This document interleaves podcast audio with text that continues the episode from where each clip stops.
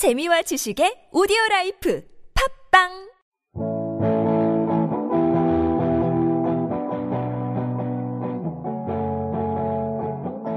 안녕하세요. 팟캐스트 외집사 주간 부동산 동향입니다. 각 지역별 아파트를 기준으로 매매 및 전월세 시세 변동과 전국적인 부동산 날씨를 살펴보도록 하겠습니다. 주간 부동산 동향은 남산에 있는 이탈리안 레스토랑 두부에서 장소 제공을 받고 있습니다. 매매 가격 주간 총평 부분 2016년 6월 13일 기준 전국 아파트 매매 가격은 전주 대비 0.03%를 기록했습니다. 전국의 아파트 매매 가격은 낮은 대출금리와 전세의 꾸준한 상승으로 실수요가 지속되고 있습니다. 서울과 지방 부동산 시장이 양극화를 보이고 있으며 기준금리 인하로 매매가가 상승세로 전환했습니다. 이어서 각 지역별 아파트 매매 가격 주간 변동률을 알아보겠습니다. 수도권 0.08%, 서울 0.14%, 강남 0.18%, 강북 0.09%, 인천 0.08%, 경기 0.04% 기록했습니다. 서울은 재건축 재개발 단지를 찾는 수요가 몰리면서 상승폭이 더욱 커졌습니다. 서울은 지난해 11월 말 상승 이후 7개월 만에 최고 상승폭입니다. 강남구, 서초구, 송파구, 용산구 순으로 매매 가격이 상승했습니다. 이어서 5대 광역시 가보겠습니다.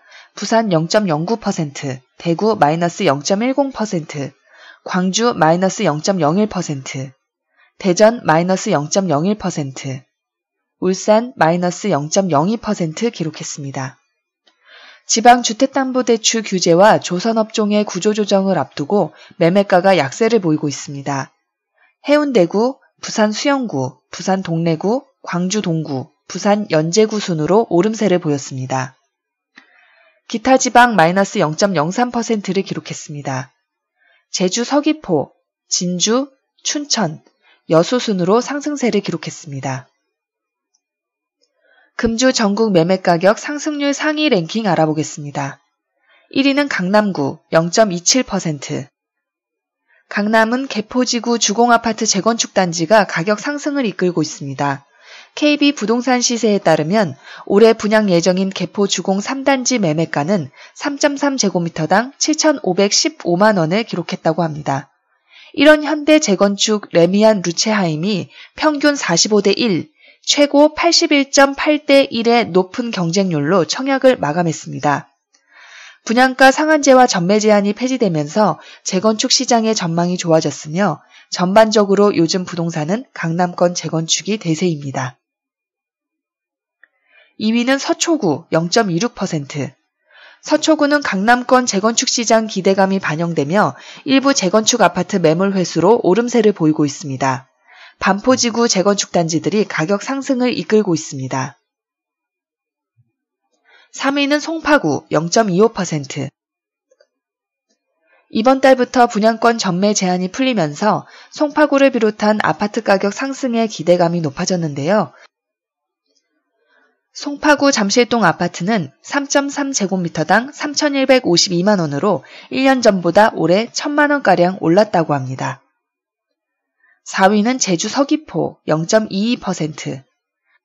제주 서귀포는 아라지구 및 노영 이지구의 도시 개발 사업이 끝났고요.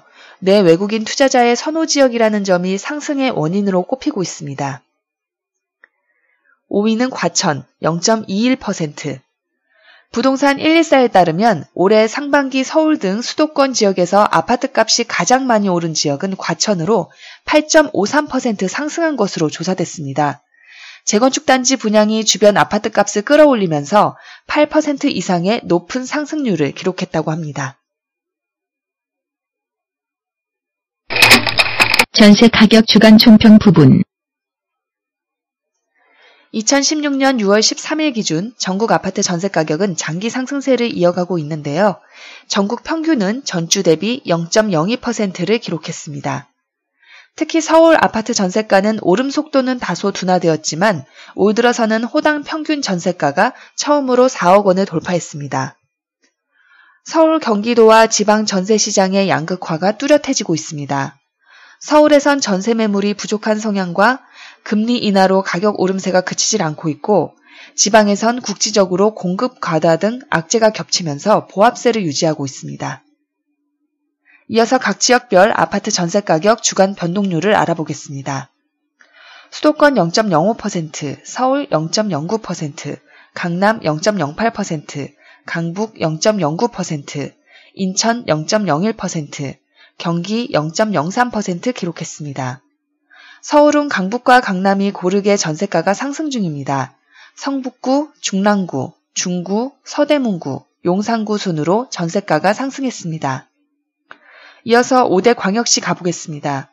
부산 0.07%, 대구 마이너스 0.11%, 광주 0.01%, 대전 0.03%, 울산 마이너스 0.06% 기록했습니다.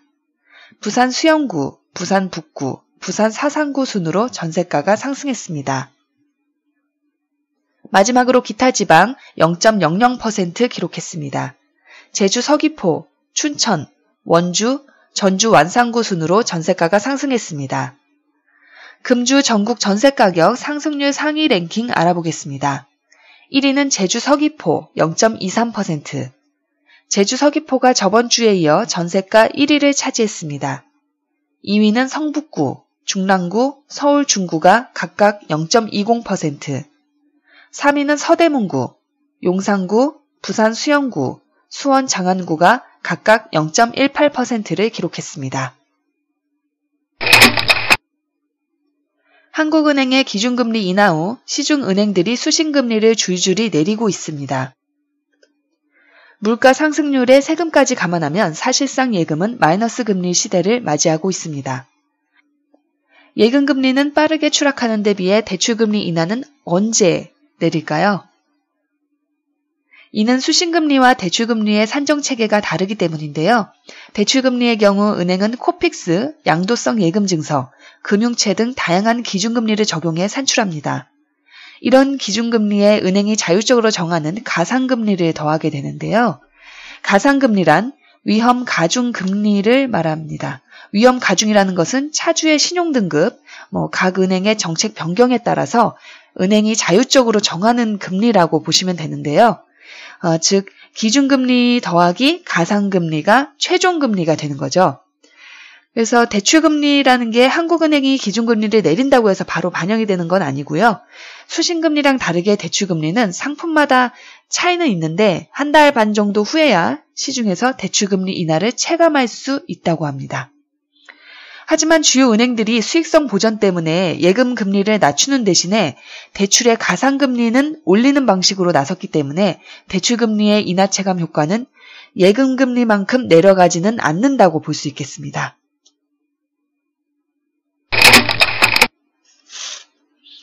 금융위원회, 금융감독원은 오늘 10월부터 대출을 받은 지 14일 이내에 해지하면 중도 상환 수수료를 물지 않는 대출계약 철회권 시행 방안을 마련했습니다. 대출계약 철회권은 법인 대출, 개인 사업자 대출, 리스를 제외한 은행의 모든 개인 대출에 적용됩니다. 신용대출은 4천만 원, 담보대출은 2억 원 이하 대출만 철회할 수 있습니다. 14일 이내에만 철회하면 중도상환 수수료가 면제이긴 한데요. 금융회사가 부담한 부대 비용은 소비자가 지불해야 합니다.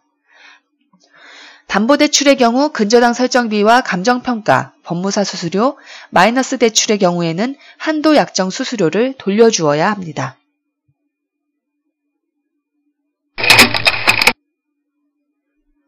금융감독원이 올 2월 시행한 개인신용평가 가점부여 방안이 이번 달에 성과가 드러났다고 밝혔습니다.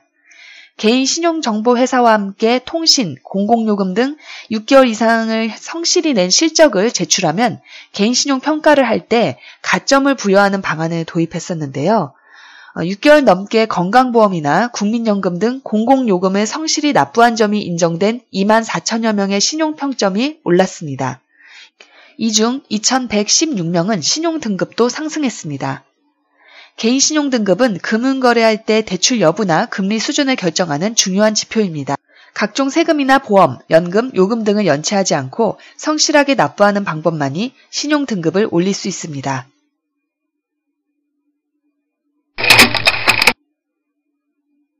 국토교통부는 17일 제3차 국가철도망 구축 계획안을 최종 확정했습니다.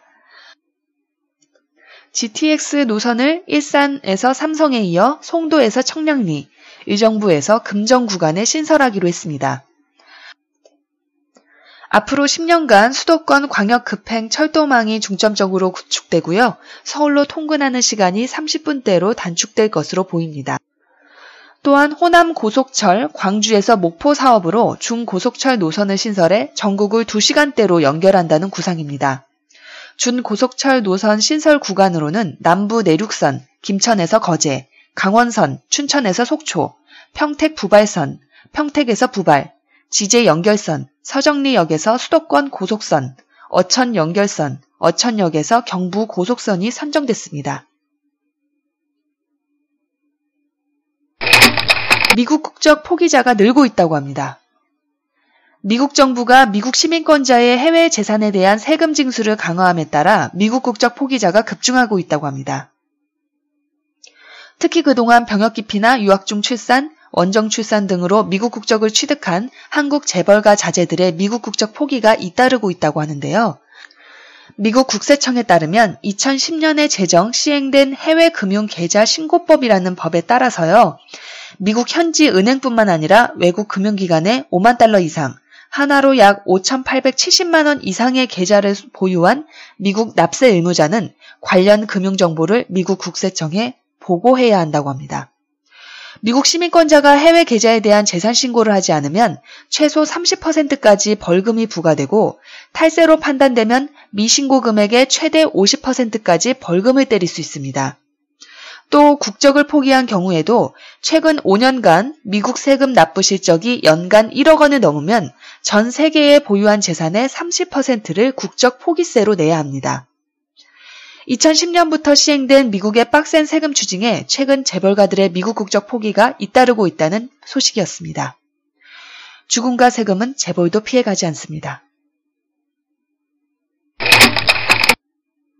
경기 평택시 황해 경제자유구역 현덕지구에 여의도 면적 크기의 중국인 친화 도시가 건설됩니다. 중국 회사가 대주주인 주식회사 대한민국 중국성 개발이 시행하고 있고요. 2018년에 부지 조성을 완료할 계획이라고 합니다.